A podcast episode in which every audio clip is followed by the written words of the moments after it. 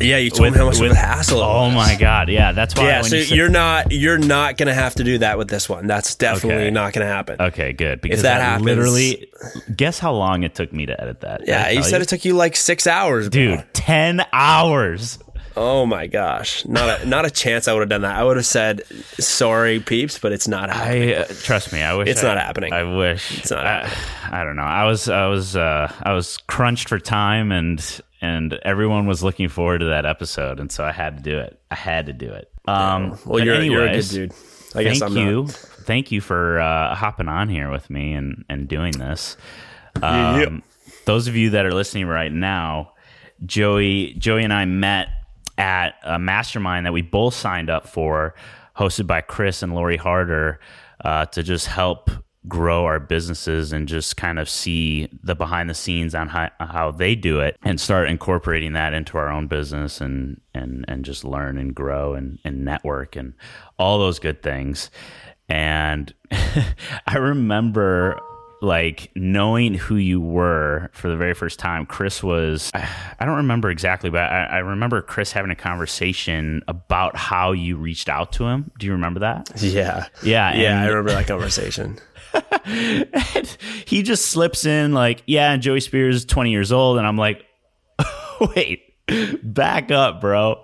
Joey spears is 20 years old. And after hearing just a baby. like your whole story i was like dude what the hell? I didn't even know who i was what left from right was what up and down was at 20 years old. Um that's just kind of mind-blowing so It's just how just how they raise us up north, man. That's how you do it. Yeah. Where where you where are you from for for everyone listening right now? From where you? Midhurst on Midhurst, Ontario, a place where the power goes out on sunny days, as it just happened to Zach and I as we were trying to set this up. So, um, no, Oh, man. nobody listening, nobody listening to this is going to know where I'm from, but that's okay. Um, I like it that way. It's uh, it's a it's a cool little small town, and and yeah, that's that's where I'm from. So we're sitting right now. Some people call it Midi, little from Midi, Ontario, but yeah, that's where we're at. What's uh what's the population there? it blows Uh, it's like 20, 2150, 2100, yeah, 2150 or something, something like that. But yeah, so yeah, so Joey and I met at at this mastermind. Um, you know, at 20 years old, I feel like I feel like that like when people hear that, it's it can be intimidating for people because they tend to reflect on their own lives and they're like, wow, like it, just like me, I was like, man, I didn't know where I was at 20. Um, you know, I, I think when I talk to a lot of people, they, you know, I still get like, I'm young. I'm 26. I'm about to turn 27. And even the things that I accomplish, people are like, wow, like, you know, you're young to accomplish these things, blah, blah, blah. Um, but then when you meet someone even younger, it's like, wow, like I feel like everyone is getting younger and accomplishing like such amazing things at such young ages, which is like insane. But I guess my question to you is like, why, like, why do you think you are so ahead of the game? Like, what was it that like? Because oh, obviously you okay, know this is gonna 20. be, this is gonna be, like this is a tough, this is a tough thing for me to answer. I was actually having a conversation with someone about this the other day, and they asked me the same question, and my answer was simple, and I, I said I'm not. And hmm. like, what do you mean you're not? You're 20, like you're so well accomplished, and I was like, but I'm not. And I think the reason, the only reason why I've accomplished anything and the only reason why I I think I'm going to continue to accomplish something or anything is is not because of what I've accomplished and what's behind me, but it's like it's what's ahead. Like I, I still I still see myself as a tiny little fish in a big pond, like for sure. Um, even in the mastermind group, like I'm I'm obviously the youngest person. I'm probably the youngest person by at least five years. I would assume. Yeah, yeah, But yeah. I, yeah, like people are like, oh, like you're so accomplished for your age. But I'm like, but I'm not because I've just always kind of considered myself to be running in these, in these circles with people who are doing really cool stuff. And so I've always felt like a small fish.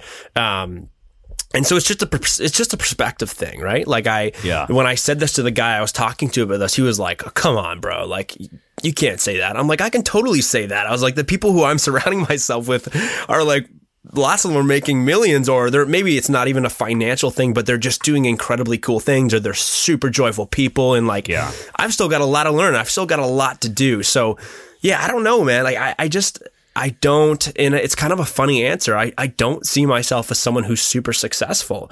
Um, i see myself as someone who is super joyful and, and has a ton of fun with what i'm doing and i'm, I'm very thankful for it but I, don't i wouldn't necessarily say that i like see myself in this limelight of like wow i've accomplished so much like Right. I feel like everything I'm doing, I'm still like 10 steps behind because everybody I'm running with is like so much better than me. Um, and I, I pray that that never changes. I never want to be somebody who's leading something. Um, not because I'm scared of that, but because as soon as I'm the front runner, I know I did something wrong.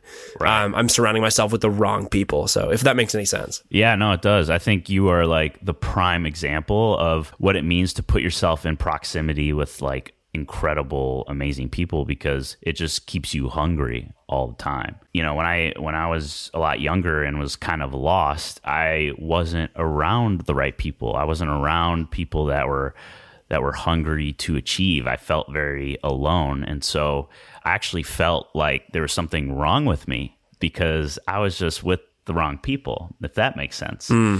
Um, Yeah, like that's the other thing too, right? People are always like, "Oh man, like don't you feel really alone on this entrepreneurial journey?" And I'm like, "No, man. Like I I freaking love it. One, I'm a super extroverted guy. So, I mean, that plays in my favor. I'm I'm I fuel off people. So, I'm often surrounding myself and with people, but um yeah, it's I actually made it a shout out to my my uh, my Instagram. Um, I made a video that I'm going to be posting today. It's on that. It's on like the only the only reason why I've ever been able to accomplish anything, and the only reason why I've ever learned anything. And this is something we could totally dive into later on, or or not, but. I started a podcast. Um, it hasn't launched yet. It's coming out, but the first episode is all about this. Like I was a, I was, I was basically deemed incapable by the education system here in Canada, um, based on I have like government issued learning disabilities. I'm, I have a terrible processing speed. Like I have all these things that always told me that I couldn't do it um, because because of what I have. You know, I'm incapable. So because he has this, or because he has this ADHD, he's not going to be able to do this, this, and this, and this. So I just had to find a, another way to learn. And it wasn't that I wasn't capable of learning the way that we're raised here in Canada, and it's going to be very similar to how the school system in America, but. It's just the school system wasn't cut to find the value in me. So I had to find another way to learn. And, and I am uh, the way I learn best and something that I've learned, and I'm thankful that I learned this at a, at a younger age is I just learned by surrounding myself with people who are already doing what I want to do. And I just end up doing it because, you know, you just learn from them and it's proximity to power, just like you're saying, right? And that's something that I would probably say my biggest skill is, and, and again, that's it's it's not necessarily a natural thing. Obviously, I was naturally born extroverted, but um, yeah, I've had to work hard at learning how to network with people properly and learning how to present myself as value based when I'm when I'm asking someone to, you know, bring me under their wing and bring me into their life. But that has that's really what has like moved the needle more than anything for me. Um, Yeah. And so I think, yeah, like that's pretty much the answer when people are, you know, if people go, okay, well, I'm not going to take your answer if, you know, when people say, oh, well, you're so successful at such a young age. And I go, well, I'm not. If they don't, if they don't, if they're not okay with that answer and they need something else, I say, well, yeah, it's because I, I'm very passionate about proximity to power. right. I find out what I want to do. I'm very clear on what I want to do. Then I find who's doing it and I just insert myself into their life and do whatever I have to do to do that. And that's like the whole reason why we even met. Um, because the only reason I'm in this mastermind is because I saw, I saw, you know, Chris Harder, but I was like, when I'm 25, I want to be doing what Chris Harder's doing. So how can I get involved with him in a way that's, you know, not just me um, you know, it's going to be a two way street, something where I can give him value, something where he can give me value, and we can grow together. So there's obviously it's a much bigger picture than that. And there's a lot more that goes into that, and you know, networking can be a scary thing for people, but yeah, I don't Yeah. know. That's kind of, I guess that's the that's the real answer to why I've been able to, I guess, accomplish anything. Yeah, no, I love that. I think networking is like, first of all, networking, just that word, I think intimidates a lot of people. Especially mm. especially for totally. me when I started because I'm the opposite of you. I'm I'm introverted at heart, so it took me a long time to like figure out how to even get past the hurdle of networking because it was just kind of daunting to me. But I just tell people that that struggle with it is, you know, just think of it as making friends. Like, how do you make friends? You just, you know, you hang out, you find things that you have in common, and you start with that. You, you start with that. You know, I think that just in terms of like being successful and growing as a person, it's all about who's got the better network. I feel like anybody, especially let's say if we compare two photographers or two filmmakers, the filmmaker or photographer that is more talented in terms of skill, but doesn't quite have the network, is not going to be as successful as the person has the better network, but maybe isn't as skilled. Would you agree with that or? I always say this. This is something I don't know where I heard this, but it's like knowing if we're gonna go off photography, like if you want to start a business as as a photographer, it doesn't matter how good your photos are. You could have the sickest photos in the world. Like I hmm. say this to so many people, but if you do not know how to network and you do not know how to like present yourself as like you don't know how to present your value to people and you're like you just cannot do that you're literally a like a camera without a lens. It, like you you no matter how many times you put, push the that. shutter you're not you're not going to capture anything. You're not mm. actually going to accomplish anything. Like honestly a, a- any kind of creative skill without the business side of it and mm. i'm not saying you have to acquire that. You just might have to hire that out to somebody. If you do not have that somehow feeding into you you're a camera without a lens. Every time. Did you wait? Was that a quote you just made up right now, or you heard that? No, I heard that from somebody. I don't know. I'm not. I can't take credit for that. But brilliant. I mean, like, I mean, I they. I don't know. Maybe maybe I can take credit for parts of that. I just definitely paraphrased some stuff in my head and tried to make that make sense more. But yeah, I think I heard that quote from somebody like a while Yeah. ago. But That's yeah, I know like it, it makes a lot of sense. Like it, it really does make a lot of sense, and it's Mm-hmm. um it's definitely true. Like I don't, I'm sure you can attest to that as well. Yeah, no, absolutely. I think I actually I do want to kind of take it back right now because we're talking a lot about so we- we're talking about some good things right now, but nobody I think knows kind of what you what you do and mm. and kind of your story and how you got started. So, do you mind just kind of like talking and just giving a quick little recap of how you got started with everything and what you're doing now Yeah, currently? Yeah, totally. So, um, to, I'll try and keep this as quick as I can. To start it off, I was that kid. I was that kid growing up who, in a group of friends, when you're you're in a group of friends that that do crazy stuff as young kids, like you like you dig holes and build fires in them and jump over them on your mountain bikes when you're like eight and ten. Like you know, when you do stuff that's that's like potentially life threatening, somebody has to capture it. And this is like pre GoPro, pre anything like that. Uh, thankfully, uh, I grew up in a family where my mom was a, a photographer. She's not now, and um, I'm not trying to rip on my mom here. I love my mom, but but she got out of it because she just didn't enjoy the business side of it, and she just. Uh, to, to be honest, she's just like a massive networker and she loves just talking. So that's why she did weddings because she loved going to shoot people's weddings because she loves people. But she eventually was like, it's so draining because there's so many other things that she wasn't good at and she, she just didn't enjoy that. She ended up getting out of it. But we always had cameras lying around. So uh, I remember I got this like point and shoot Kodak shockproof cameras, kind of like the GoPros before the GoPros. Like I'm talking, this thing was sick, and we had like three of them, dude. And I could dive into the lake with them. I could throw it at a tree. I could like Yeah. tape it to my helmet, and it looks like a flip phone. So it wasn't some like, it, it did not look like something that would go on the top of a helmet, but like I made it go on the top of a helmet. So we used to make these. The I would used to film things, not to make videos, but I would film things just in case something bad happened. Right. Um, and like that's how I got started. That's what I did, and I've been doing that since I was like seven. Um, so it was really organic, and I so I grew up making these videos. Eventually, I learned how to use Windows Live Movie Maker, which was just the worst Hey. editing program in the world. But I just I loved it, and I started making these little videos. And I wasn't allowed to have Facebook till I was in grade seven. Um, and I like when I got Facebook, I started posting all these videos that I had made. Some of them were like five years ago. Some of them were like from that year. And I was just a little grade seven kid posting videos. And all of a sudden, like parents' friends started adding me on Facebook and be like, "Oh, that's a cool video. Like we want to see what your what your son's up to." Talking to my parents, and and all of a sudden they were like, "Oh."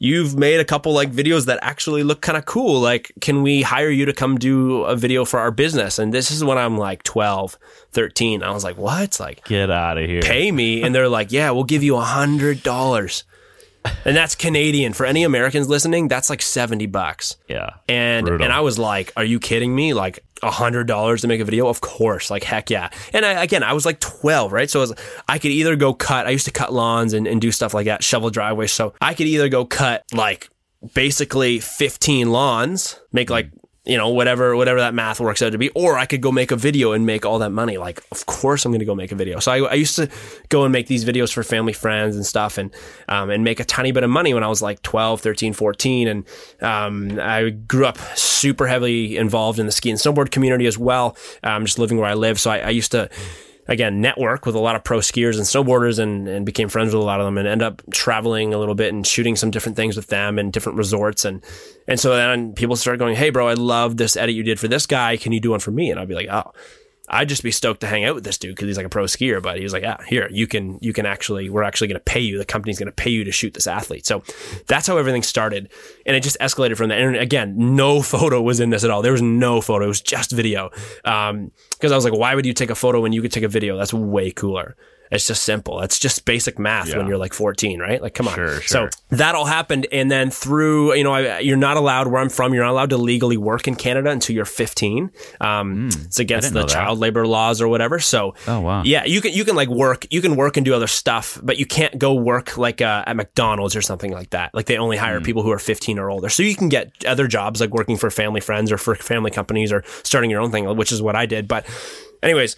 I started having things that I had to pay for. Like I started having to contribute to me playing hockey every year and contribute to me snowboarding. And, and so I was like, well, I can't do this unless I start making more money. So instead of going and getting a job at McDonald's, I started like pricing myself at when people at McDonald's be making $9 an hour. I started pricing myself at like $11 or $13 an hour making videos for people. And I used to make all these videos. So it just kind of escalated and escalated and escalated. And as I got to high school, you know, social media came and the growth of social media and I was kind of right place, right time. Different things happened. And I've, I, yeah, fast forward a couple years now.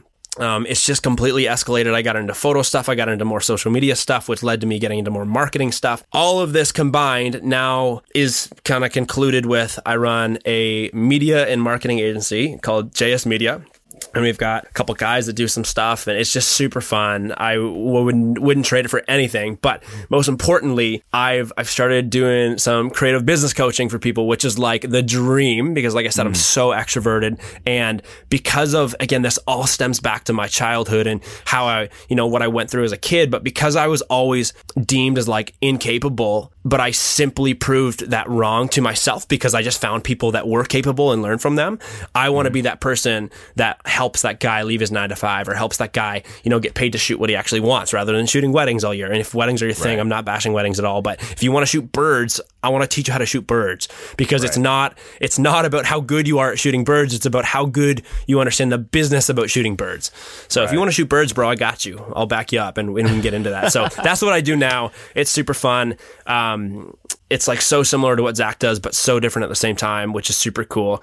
And and yeah, it's it's a blessing. It's it's amazing. I love it. That's sick. What what kind of brands um, have you worked with in the past, and and what what brands are you looking forward to working with in the in the future? Ooh, yeah, great question. Um, I've worked with What- some like, like typically, what kind of brands do you work with? Uh, they're all outdoors brands, pretty much. So Okay. I'm a super outdoorsy guy. Um, and so I've been fortunate to partner with basically only outdoors brands. And again, that that's not because I'm really good at photo and video. It's because I Yeah. just understand how to how to sh- how to like you know actually insert myself into an outdoors industry in terms of where the value is in me and and people cling on to that. So thankfully, I've been able to do that successfully. Um, so yeah, I've, I've had a lot of fun working with people in the outdoor space. Uh, so lots of companies that make like tents and jackets and different things, or like car rental companies in Iceland or New Zealand, or like tourism boards, or Yeah. like just just like random stuff. Um, I love brand work. Like 85% of what we do is brand work, which is super fun Right. because it's not like a lot of it isn't scripted. Okay. You're going to go here on this day, shoot this, then do that. And this is what it's going to look like. A lot of it is like, oh, here's the product. Here's your cash. Go do what you do because there's just like a trust, um, and a, a confidence in the value that they have in us, which is super, super cool. Um, and it's been something that I've been so fortunate to, to bring other people into. Like I said, we've got some people that kind of come alongside me and we do things together. And so it's been super cool to not not only experience that myself, but also bring other people into that. So I know we were talking about like first of all, Joey and I, we we have these um, uh, what do you call them? Uh, accountability calls every Monday. Yeah. Joey and I have an Monday at accountability Monday at two p.m. If you want to join. Yeah, invite open. That would be crazy. Um, but yeah, they're great, and we we just kind of talk about like you know what we're looking forward to for the week, what we what we did last week. Did we accomplish what we wanted wanted to accomplish? Things like that, and what.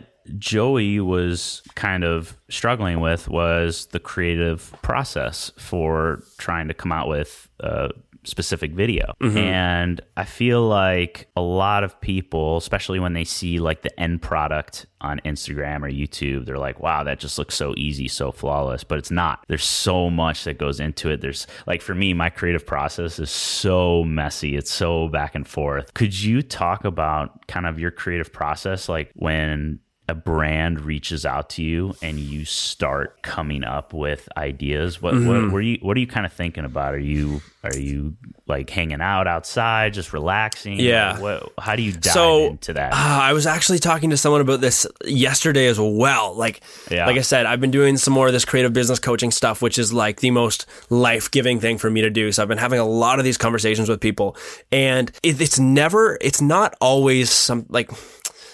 It's hard to explain because not a ton of stuff comes crazy out of the blue a lot of the time I can actually like predict if a brand's going to reach out to me. And mm-hmm. people, when I say that, people are like, yo, you some like genie. Like, how do you know how you, this is happening? But it's all Yeah. based on a system that I've set up. And it's not some like weird system where it's like click funnels and do all this stuff that like somehow squeezes people into JS media. Come let us work together. You know, it's nothing like that. right. It's simply I value human connection, and when I view a brand, so many people always view these brands on these massive pedestals of like, yo, there. It's like it's Yeti, bro.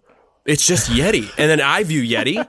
And I'm like, but here's the thing the people who I'm talking to at Yeti are just like regular humans that, quite frankly, are probably looking at me going, like, ah, I wish I had his life because he's still working with Yeti, but he's he's actually not, you know, he, he's not sitting at this cubicle like I am right now. And it's it's it's Right. interesting what happens when you when you take that like just take that thought that it's even brands are just humans because the, it's hmm. humans behind these brands. Like the brand is just a name, but it's it's still Yeah. humans, little minions that make everything work. And so Right.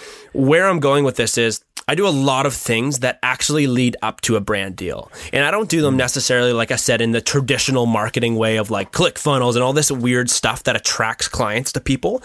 I'm Hmm. not about that. I'm just about like real human connection. And that's because one, that's who I am. And two, that that's the type of clients I want to attract. I want to attract people who, who want to work with me because they enjoy who I am as a person and they see that through my work. And so what happens is I spend I have little ways that I that I get myself involved with brands before I end up working with them, and it, it could be as simple as you know for the next three days. Let's like Zach, give me a random brand, any kind of company. uh, adidas Okay, so for the next the next three days, I'm gonna try and interact with Adidas four times each day for the next three days, so twelve times. So whether that's me commenting on one of their Instagram stories, replying to it, whether that's me commenting on an Instagram photo, whether that's me sharing one of their Instagram photos on my story, whether that's me going on Facebook and sharing something, whether that's me going on YouTube, like if I I find different ways that I want to interact with this brand, and then I just start mm-hmm. doing it. And it's not Yeah. it's not fake. It's because again, I only interact with brands that I enjoy and that I want to work with because I actually like them and I like their products.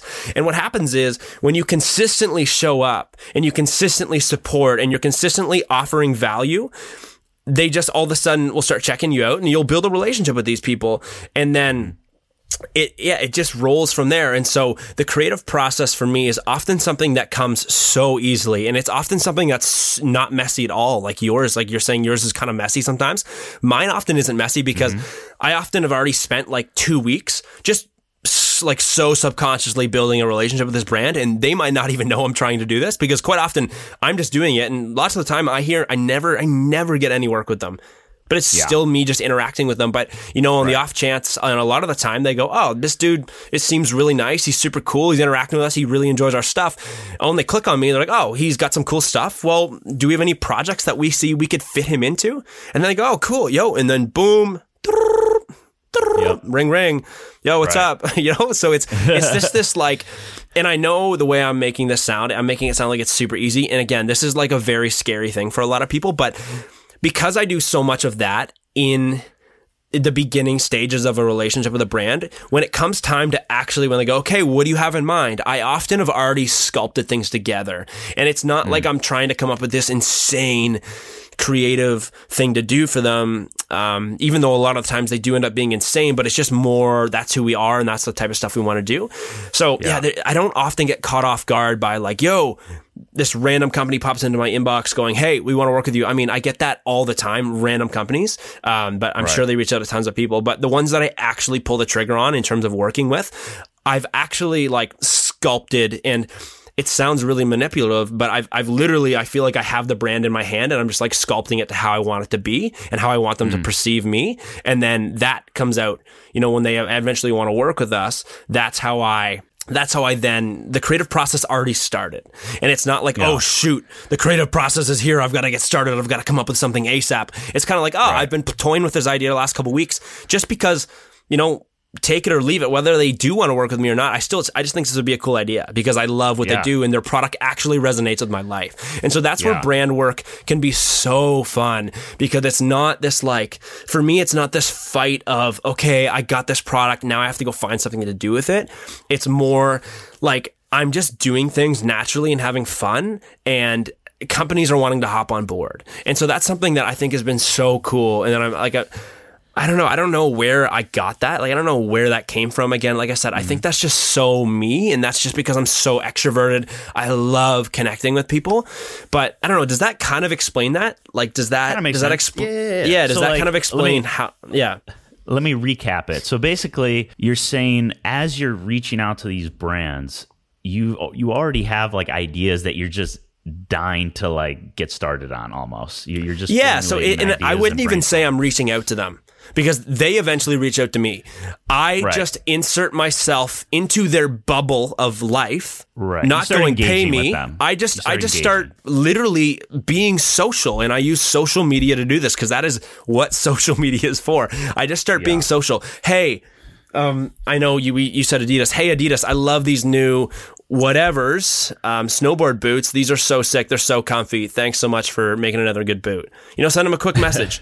like Yeah. if they if they respond, they respond. If they don't, cool. Well, just say something on YouTube. You know, like keep bouncing. Right. Um, work your network too. But but yeah. Yeah. like you're saying, I I don't necessarily reach out to them. I used to do a ton of that when I was like when I was 14 to 17. I used to like literally cold. I don't want to say cold call because I never actually cold called like on the phone, but I would cold email or whatever you want to call it or DM people all the time. So maybe there's a lot of that because I've gotten a lot of referrals, and that's where you know that's what kind of helping me consistently stay where I am now. But yeah, it's it's it's like exactly what you said though once the brand initiates engagement back with me, I've generally already come up and conceptualized something that I think would be really cool. And so when they come to me, I go, Oh, I've actually got this idea. You guys, you know, you guys reaching out to me just gave me this idea. Thanks so much for reaching out to me. And I make it feel like I wasn't even thinking about working with them. You know, they, Right. you know, and, and I'm so excited, even though I've like literally, I've been wanting to work with them for um, maybe a year or something, right? But Right, right, yes, because of that. And again, when you're working in such a niche market, like when I'm only doing things for outdoor creative, uh, like outdoor creative stuff, Mm-hmm. it'd be the same. Like you, I know you filmed a ton of concerts and like artists and stuff. You you can have you can have a, one idea and it could probably work for like four different artists in terms of what you want to do with the video, right? Right. It's the same thing with with outdoors brand work, right? Like, yes, the products are different. Yes, they look different. Maybe they differ in size. Maybe they differ in what they're actually used for. But at the end of the day, I'm sure the concepts can always kind of go like, yeah, it could work for them. It could work for them. And so, yeah, I just have this like bank of things that I I've always wanted to do in my head. And so when a brand reaches out. Quite often, the process, the creative process, is really easy for me. Now, however, like you said earlier, I've definitely been struggling with the creative process on on something um, recently, but it hasn't been it's been an internal thing, not an external thing. So it hasn't been for a company, it's been for myself and for something I'm trying to create for myself, which is I think where it really differs. Yeah. Right. Yeah. And that's something I'm, I'm um, for sure learning because it is so different because it's an internal creative process. It's yeah, I'm I'm trying to learn, you know, how to fight that and how to how to stay on top of that and how to come out come out on top. So yeah, we'll see. We'll see what happens. Yeah. But yeah. Yeah, it's tough. Um, yeah, it's. I feel like it's a lot different when it comes to your personal brand. But you know, touching back on having those that bank of ideas or whatever you want to call it, I uh, I do the same thing. Like my creative process, like it always starts with music because I think music is just amazing and it always tells a story, and so I can just visualize all these different kinds of like dope ideas. And even if I'm not working on a specific project, I think of I I think of an idea and I write it down automatically. I put it in Of my course, yeah, of app, course. and I just start collecting them. And then if I do, so- if I if a brand reaches out to me or um, an entrepreneur or someone that needs a project or a video. I've got just a vault of different kinds of ideas. Yeah, that I can exactly. Totally. project. So yeah, I think that's I think that's really smart. Where where the hell do you get your confidence from, bro? Because twenty years old. Um, I know I keep touching back on the twenty years old thing, but do you feel like you fe- do you feel like a fraud ever? Do you feel like you know who am I to be working with these brands doing these kinds of things like do you ever have do you ever have those feelings ever and, and Oh, where, where A can hundred percent, man. A hundred percent. yeah I, I, I- I don't think no matter what level you're at, like even if it was like I, even Chris Burkard, I'm going to go out on a limb and say Chris Burkard feels inconfident in things. And I don't know if everybody Yeah. knows who Chris Burkard is who listens to this, but like I had a really cool conversation with him once um, Mm. at this at this film screening of his um, of one of the surf films he came out with, and we just kind of talked about a couple different things and, and like I surf and he surfs and so we got to connect over that and it was actually a cold water surfing film which is something again that I'm super into so we were able to just chat about things but I, I asked him about um about I said so dude on this surf trip did, did you actually take time away from the camera and surf and he looked at me and he said no man I didn't. And I said why? And he said well I've been to Iceland 17 times so it wasn't anything new for me. And I looked at him and I kind of laughing and then his face kind of switched and he but he said but but seriously I was just too focused on on really trying to to deliver what I, what I'd promised people I was going to deliver on. And so that was fear based he did not surf and he did not enjoy the waves and the waves looked sick even though he wanted to because he was fearful of of him not being able to you know to you know hit the bar that he had set. And so even like the biggest dogs the biggest dogs feel feel inconfident in different things. And and I don't think that's ever gonna go away. Like I I know Zach we've been I don't want to disclose who the clients are just because you know some of them haven't Right, gone right. through and stuff. But like I've been fine, talking to that's some super cool people in the last week alone that have just like reached out on, on a limb. And um I'm just like man I, like this is this is insane that these people want to work with me. This is so crazy. And they were like, one of the guys was was fighting with his budget to work with me. Like they didn't have the budget that I I had wanted them to have. And he went back. He's like, I'm gonna go completely reconvene with my team and talk about. it. And I was like, okay, that is insane that he actually sees that much value in me. It's crazy. And I'm sending it. I'm like, how, why? Like, so totally, like I, I 100% of the time feel unworthy f- for some of these things that I get totally. And I, I don't, actually, I pray I, again, I pray I never outgrow that because I feel like the second I feel like I am too worthy to work with a big client, I'm screwed. Um, and I think I, yeah, consistently and like constantly humbling myself back to like, you know, it's such a blessing that they've reached out. I'm so excited to work with these guys. And, and yeah, even if they do reach out, and again, like I said, they, they really are investing in wanting to work with you. Like, yeah, I don't know, but I, I, the confidence thing is, is tough. If you would ask my mom and dad, like I've, I kind of just popped out of the womb like this, bro. Um, I think a lot of it, like I, I honestly, dude, I, I came out firing, like everybody would say out that. hot. I came out hot, Came out bro. firing I came out baby. firing, bro. Like freaking six foot overhead, like offshore. I'm getting barreled, bro. It's firing outside. So, um, but no, I, I've always just been this fired up kid. Uh, and again, like I said at the beginning of this podcast, I was a bugger when I was when I was younger. I was so fired up, and it actually turned to be like really negative in a lot of ways when I was really young. And so Right. I was always labeled with these different things. So I think a lot of the confidence now is is from you know overcoming these labels and, and like taking them off just as easy like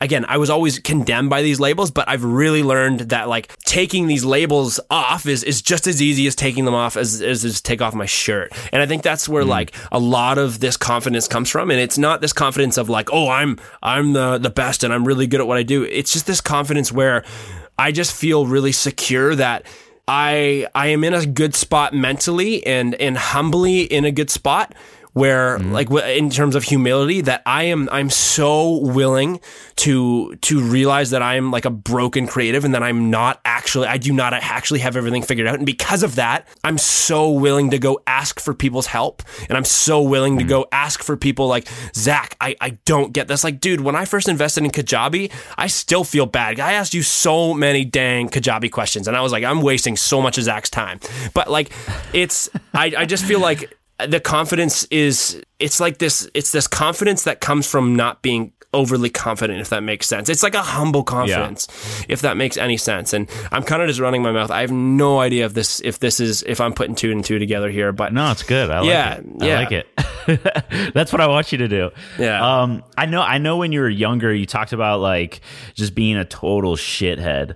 Um, Yeah. When, when was that? Like, when did you make that switch? Because obviously you're not a shithead anymore. Oh, Maybe. Dude, yeah. Um, no, I'm I'm definitely switch? not anymore, and and I'm thankful I'm not. I uh, yeah, I was just like like I said, I was fired up.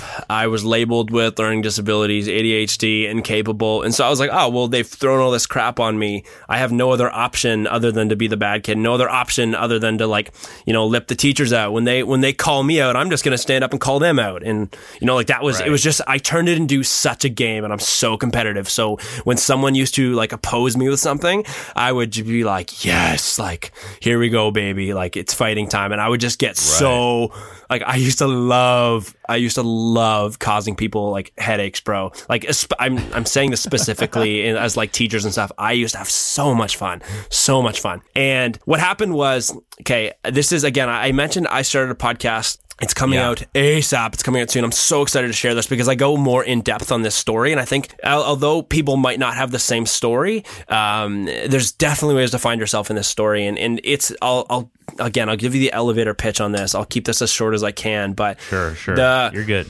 basically what happened was in grade eight, again, I was terrible, but in grade eight, at the beginning of grade eight, two weeks into grade eight, we got a new teacher in our school and they built a new portable. And then me and a bunch of other like delinquent kids got thrown into this portable with some other like normal kids. So we got a new class with a new teacher that no one knew. And he came in and his name was, his name was Mr. Norris. And he was like this cool dude. And he was like kind of like a younger guy, a little bit younger, but like just, just a really intentional dude. Like he was super intentional.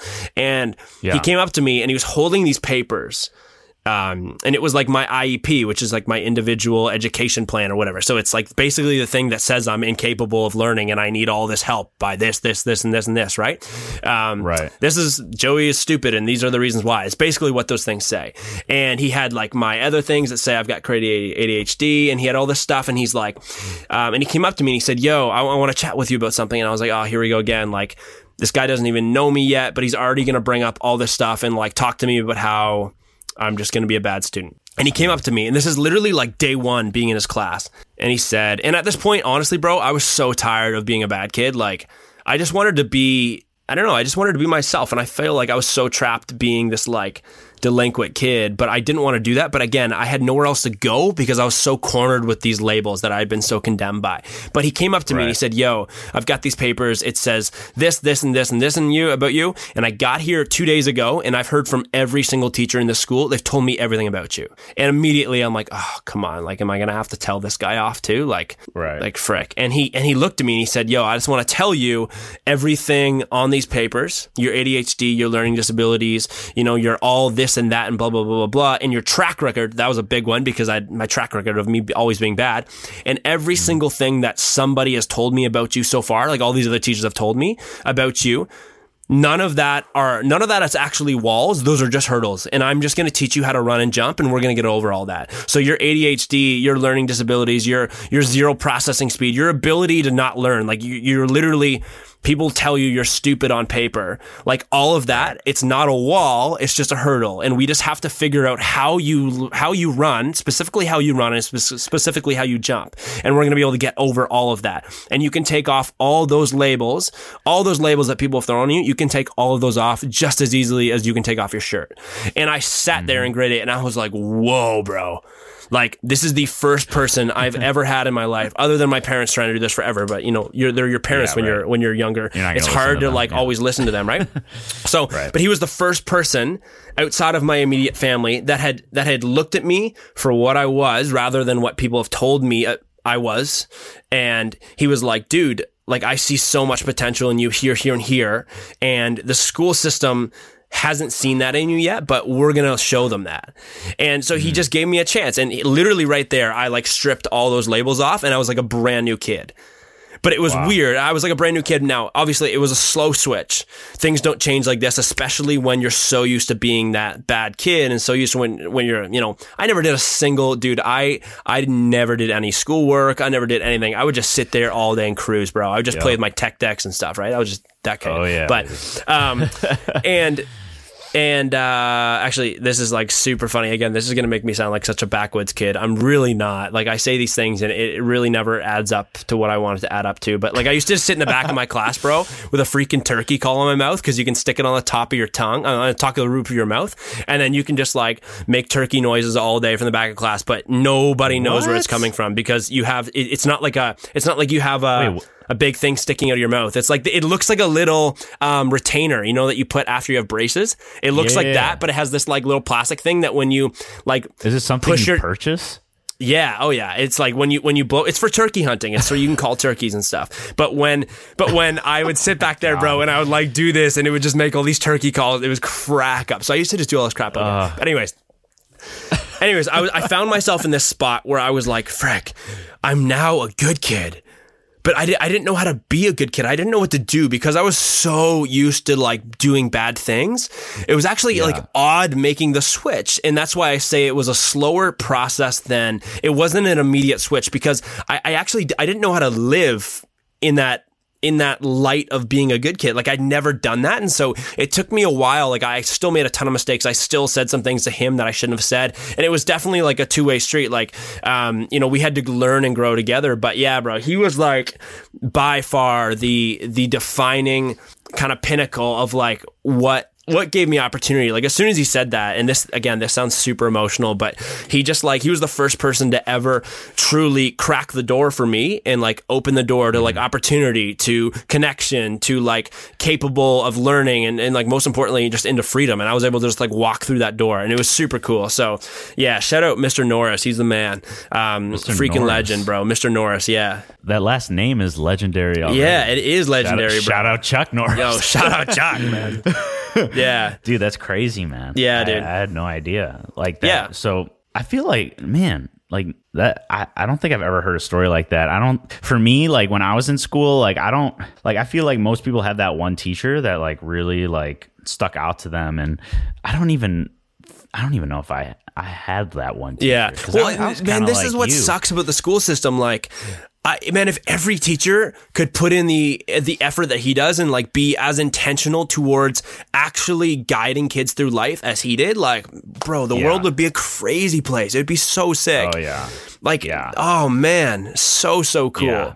Yeah, I agree. And so that's actually again. I don't want to keep pumping myself, but pumping this podcast. I'm calling this podcast like a bunch of people expected me to come out with a podcast on creative business or on like how to get your first 10k followers, and like this is definitely stuff that I can all cover. But the podcast is called the "It's Not a Wall, It's a Hurdle" podcast, and I'm trying to figure out if I can shorten that anyway because that's really long. But that's what I want it to be about, and those are the exact words that he spoke to me that changed my life. And so that's what I want to talk on. That's what I constantly want to talk on, and that's what I want to bring people into the podcast to tell their stories because everybody has walls that they, they stare at and they think are walls, but truly they're just hurdles, and we just got to teach them how to run and jump, and they can get over it. Like everybody has those in life. Everybody. dude like when when we went to the mastermind the one thing that you taught me and this might sound super lame but you like you literally taught me how to have fun again just Mm. like with your energy we would joey and i and um and and and lucas lucas right Yeah, Lucas. Luke, Luke, shout out Lucas.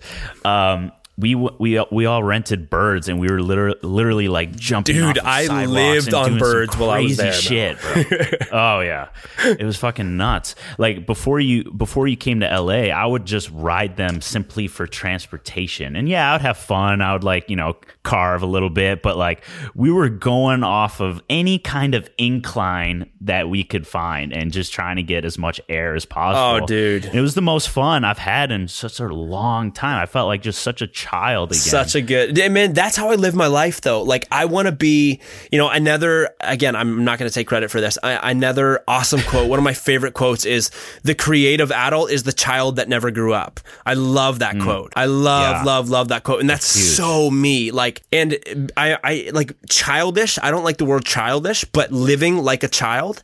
I love that because there's so many things that we do as children that are so healthy and so like magnificent to our human um, like anatomy, but but we we put them away and we stop doing them because of how society suppresses whatever they are in our in our current day culture, and it's just so dumb. Yeah. Like I just love being in these moments where I feel so childlike again, um, but not in like an immature way. Like we weren't doing immature stuff; we were just purely stepping into joy and having fun. Like that's all it was. Yeah. Like a lot of us put so much pressure on ourselves to like make it and, and crush our, our end goals and like like whatever whatever that goal is. But like we're always just like grinding and hustling and trying to achieve that that end goal. But simply just actually going for it and doing what you truly want to do and just l- loving life like that that is the ultimate end goal right there like mm. if you can just do that and literally like you know I, I don't want to say um, you know don't follow the rules or anything but but do do what you want to do versus what society like most people do. If you just do that and you start that journey like you've already won you know? It's already game over. You're already on that journey and and just because you don't end up or just because you're in the process of of achieving that end goal um, just just saying that this is what you're going to do and, and and just continue to to go for it um, i think is is you know you're already winning in my book so i think we need to remind ourselves of that because we Yeah, man. so joy joy pressure. is like the best thing You know in the mean? world, bro. yeah it's amazing and Mm. i want you to i want you to talk a little bit i know i know you have something called the the joy project Mm. i believe I do. um so so what is that all about what what is your Oh, joy sh- project Bro, I could go all day on this, but so my joy project is something that again, this is this is another thing that I don't I don't know where I heard this. I'm not even sure if I heard it somewhere. Like I don't know if this is just from like a, a bunch of different sources that I've kind of just like pieced together this slogan in my head. I don't know where it came from, bro, Right. but it totally totally changed my life and it is this. It's the simple truth that happiness is completely circumstantial. Like so many people mm. go, "Oh man, I want to be happy. I want to strive to be happy in life." But if you strive to be happy in life, you will constantly be going through these roller coaster of emotions because there is so much happiness in life, but there is so much of the opposite of that. Like and that's just how that's how life is. You cannot run from mm. that. And so if you strive for happiness, you will always be like you will never be content. But the joy project comes in because joy and happiness are actually different. And so many people I don't think realize that. Joy is this, and this is what I love about joy. Joy is a is a is a decision. Joy is making a choice every single morning when you wake up. And every single, you know, time that anything happens. Joy is choosing, like you have to choose joy. And so the joy project is this thing where I wake up every day and I go, I, I, I literally did it this morning. I sat up and I said, I am just going to choose to be joyful today. No matter what happens. Like I'm just Yeah. going to choose to be joyful because if I, mm-hmm. if I like w- the only thing that happens when I, when I don't choose joy and I allow myself to get in a slump is it only affects me. Like it's just I don't know I don't know why people feel like, you know, being unhappy is is gonna like get back at somebody. Like it's just it only affects Right. you, bro. And so the joy project is just the simple truth of happiness is circumstantial, joy is choosing to do it. And so when I wake up every day and I choose joy, even if like the worst things happen, like I've got a bunch of huge proposals out right now for stuff that uh, put the money aside. Like the money is definitely put the money aside. They're projects that I am so excited about and they're super cool. Like even I even had that thought this morning. I woke up, I was like, ah, like today's a big day. I'm probably gonna be hearing back from at least three of them. That's hectic. Like I'm I'm kind of nervous. But I said, no matter what happens, I'm going to choose joy. And like, man, everything, like everything changes when you make that shift. Everything changes. And it's just. When, when did you start this? Uh, I think, I think we might have talked about this. Um, I think it kind of came on over time, but I was fortunate. I was fortunate enough to live in South Africa for for three and a bit months. And oh, the yeah, one thing, right, the one thing that. I learned in South Africa, and this sounds super super cliche, like oh they have little but they're so happy. But what I realized right. was was they have little, but they might not even be happy, but they choose joy. Mm. They don't like there's some seriously gnarly stuff that happens to the people down there and i got to not only did i live in south africa i actually got to live with each of the people groups and when i say people groups i i'm saying skin colors there because they're they're um, unfortunately segregated by their skin color still in south africa um, to uh, to just an extent that's very sad. But you know, walking around in a country where your skin color determines what you can and cannot do is something that is just sad. Like it's just it's sad. And if you if you strive for happiness in that scenario, like you're constantly gonna be going through the ups and downs. But what was so cool about these people I lived with was, you know, not only did they might not have anything at home, they also like as soon as they left their home, they were constantly told that they could not do because of how thick their hair was and if you could stick a pen in it and if the pen would stick. Like that's how Wow. that's how culturally off South Africa is. And South Africa is a beautiful place, but it is so mm. broken. But which is super cool mm. because there's so much beauty in the brokenness there. But what was so crazy was is that like the beauty and the brokenness is that these people just choose joy. Like there's so many people where I was like, how are you how are you joyful right now? Like why is there a smile on your face? And I learned from from these experiences with these people, I learned that it's it's just a choice.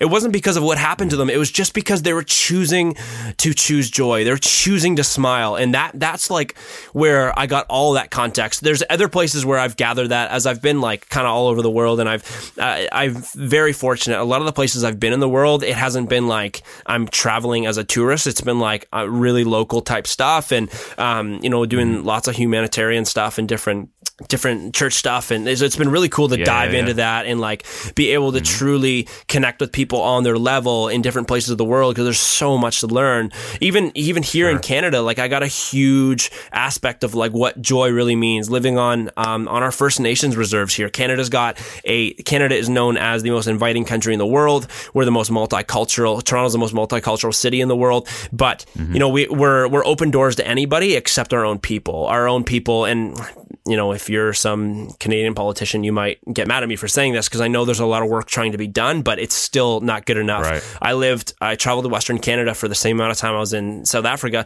doing the same thing, studying peace and reconciliation between Canadians, um, specifically how the church is involved with that because the church did some like some just sad stuff to our First Nations people back in the day, trying to help, but it got all skewed and the wrong people got in power and it's just bad. So there's a very broken relationship there. And so there's a lot of true Canadians. There are our Aboriginal people, our, our First Nations people, and they're beautiful people with beautiful culture, yet they're, they're so broken. Um, in many different ways, but and and it is all because of because of white people in Canada, and so I got to study that as well, and study those people, and interact with those people, and love those people, and and be loved by those people. And what I learned from that was again, those people like they some of them have no reason to be happy no reason to be happy.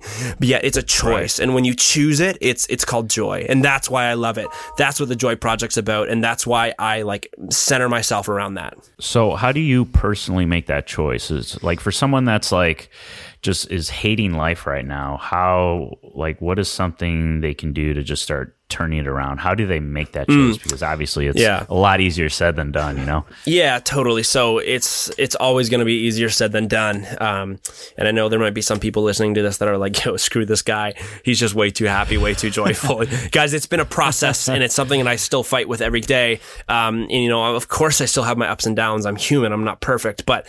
Um, Right, of course. again, I would go back to the same thing that I led that we like we led we kicked this thing off with. If you don't surround yourself with people that are that are doing it, it's going to be so hard. So like even you know we we t- I talked about the surrounding myself with people who are 10 times better than me, putting myself in rooms where I am the small fish in the big pond.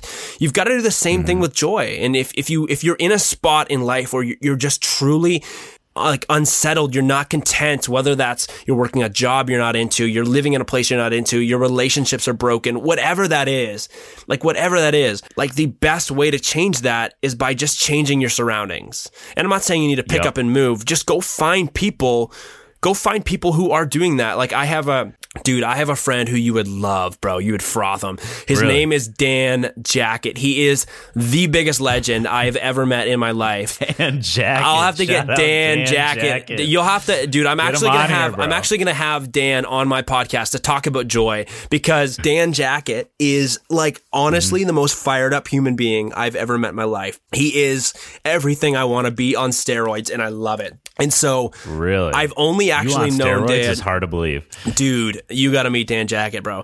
I've only known Oh Dan honestly now for maybe three years, not maybe two years. And Dan and I met up one time because he was like, he took the leap of faith and he was like, "Yo, I love your Instagram. I think you're really cool. Let's go surfing." And he's he surfs, and I was like, "Yeah, bro, you seem like a sick dude. Let's go surfing." And I, okay, I kid you not. We were surfing near my house, and he drove like two and a half hours to get there, two hours or whatever, because he picked somebody else up. And we get like I'm there, I'm suited up, I'm ready to get in the water, and he he gets out of his car. And he's just like, bro, what's up? Dude, thank you so much for bringing me here. Oh, the waves are pumping. Like, the waves aren't even pumping that hard, but he's just so fired up. He's like, bro, he's hugging Yeah. me. And I'm just like, I've never met this dude in my life. He's just hugging me. He's like, yes, let's get out there. He's suited up in his wetsuit, which if you've ever put on a thick wetsuit, that is hard. He's suited up like Yeah. faster than I had ever seen anything. And he's out there. He's like, let's get her done, boy. Like he's just so fired up all the time. And I was like, this Yeah, is like, I, I, I just clung onto his energy and it was, um, it was an amazing day. And Dan and I kept hanging out. And one thing that I realized was that that's just Dan. That wasn't a circumstantial thing where it was like, he he was trying to put that on. He's just always like that. And it is the most like honestly, dude, when you hang out with Dan Jacket, you have like so much hope for humanity. You're like if only there was more Dans like this, like Dan Right. just makes the world go round. And like it, it's it's just it's just insane. And like fast forward, I'm in his wedding party this summer. Like it's gonna be a blast. Like he's getting married to a beautiful girl who's also amazing. Her name's Georgia, and I know I'm getting super detail oriented here, but anyways, like it's it's just yeah. I I surrounded. So the more I surround myself with Dan, and the more I become Dan for other people, and show them that joy is a choice, and show them that there's so much fruitfulness in life when you just choose joy. The more I can be that, the same way that Dan was that joy there for me, just in that simple scenario where he was just overly stoked, and I was just like, yes, like I, I just need this. This is so good. Um, and I was a very joyful Yeah. person before that, but it, he just took it to another level. The more I can do that, like I don't know, man. That's just what I feel so called to do. And so for anybody who's not there, and for anybody who's like seriously struggling, struggling to find like purpose, or they're seriously struggling to find like any kind of passion in their life anymore, and they're just like so down and out, just just seriously evaluate who you're around. And and if it's not a healthy spot, like you said when you were younger, like you weren't hanging around people who were inspiring you, just switch it up. Switch it up and right. everything changes. Everything changes. I love that. Yeah, I think that's so true. And it's almost coming from my own experiences when you meet someone like that it's it's very overwhelming when you were in that like kind of isolated darker place and when you meet someone like that it's like whoa like stay away from me but over time um you know that those feelings are are so contagious and yeah I- Totally. I absolutely love that um I don't want to take up too much of your time. I actually want to kind of wrap this up since we've been on here for an hour, and that's kind of what we said we would do. What I want to end this with is a goal of yours that you are trying to achieve, which is like, I think is so fucking cool.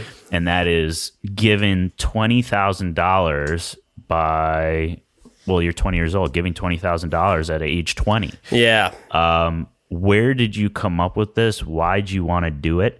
And um, has it been has it been tough for you? Oh man, um, yeah. So this is something I love talking about, um, and not talking about in a way where I, I want to like bring the bring it all like round round it up towards me. Like it's a very external thing, and that's why I'm doing it.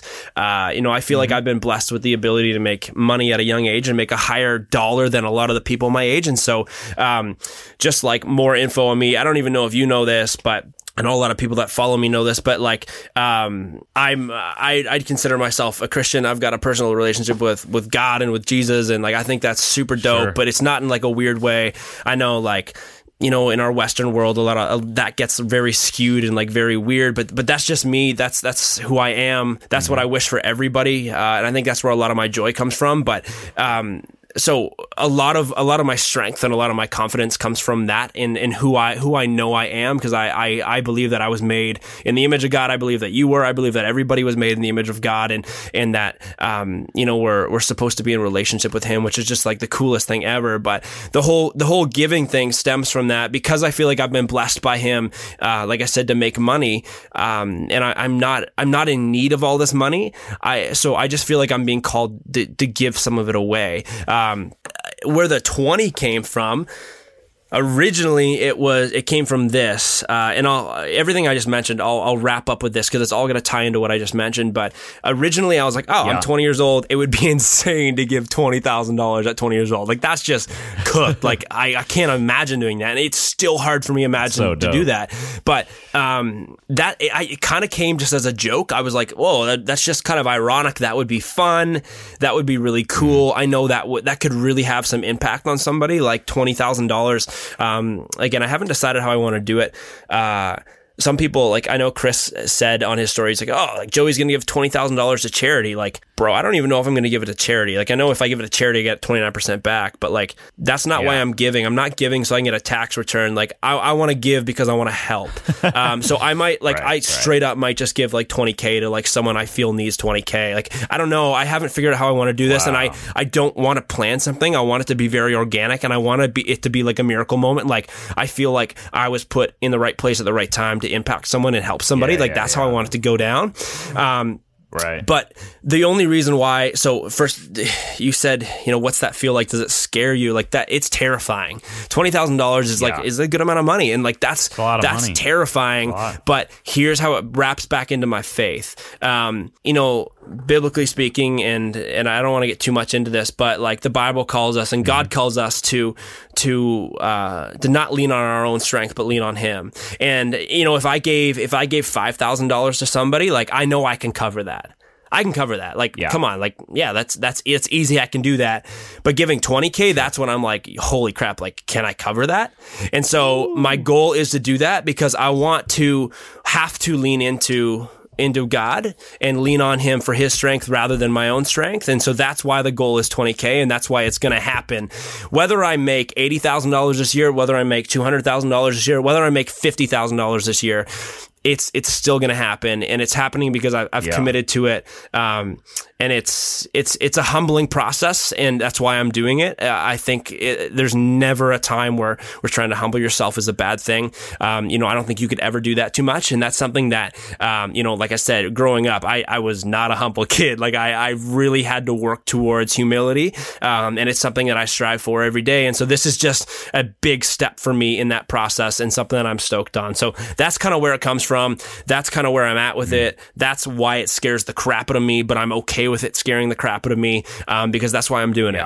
Wow. That's incredible. I think I think that's a great place to end right there. Mm. You are an amazing human being. I think so many people can learn from you, not just your work, your photos, your films like are just mind-blowing, but but more of just like your the way you think about life is mm. super contagious and I think a lot of people can learn from you. So um, where can uh, where can people find you, follow you, Yeah. um, see your work? yeah. Um, you're mainly Instagram, right? Yeah, so I do I do a lot of stuff on Instagram. It's just at Joey Speers, so it's J O E Y S P E E R S. I'm not related to Britney. Um, it's not E A, it's E E. That's too bad. And uh, too bad, man. Most importantly, I think like if you, if, I'm just gonna talk to the people listening for a second. If you have gotten anything out of this, please let me know. Message me. Like I I love. I've I know I've said this a ton of times, but I love conversing with people. Like I love conversation. Mm. I love community, and I love just like even if you disagree with me, I I still want to talk to you. I, I won't bite.